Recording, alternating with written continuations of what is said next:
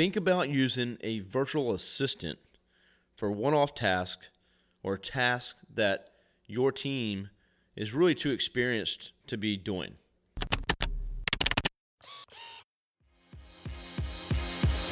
Hey there, I'm Kevin Daisy. And I'm Eric Olson.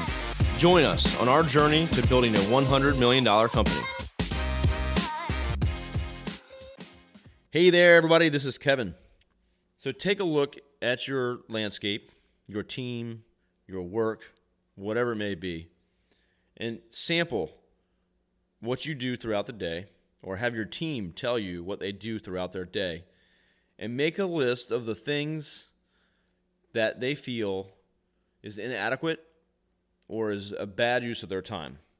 And once they give you a list of those things, figure out how many hours they spend doing the things that they feel is ancillary or beyond them, and it's a, a small task that just takes a lot of their time that you could pay pretty much anyone to do.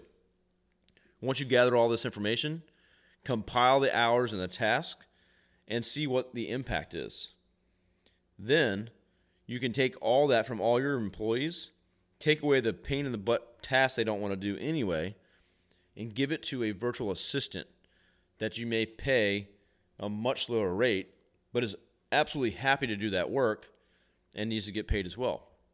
You would be surprised what it can do for your team and your revenue. Your team can focus on the important things that they have been trained to do. So now you get more scalability out of your team without having to hire extra people. And now you have a virtual assistant that can bang out all those tasks and have it done.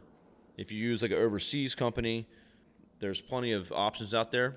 You can go on Fiverr or Upwork and they're going to knock out the tasks that anyone can do. They'll report back, you pay them, boom, tasks are done. Your team's happier. They're working on the stuff that they want to work on that makes them happy.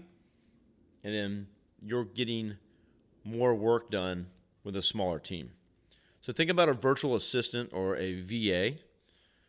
There are uh, companies out there that offer these services.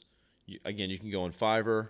There's um, tons of people in places like the Philippines and India and all around the world, Indonesia, that what you pay them is actually very good money for them. So it's a good thing for them. It helps out your team, allows you to scale, but you're not outsourcing your core products and services to another country. It's again, it's tasking that your team just doesn't need to be doing anymore. So take a look and see how that can help your business scale faster. Thank you for listening.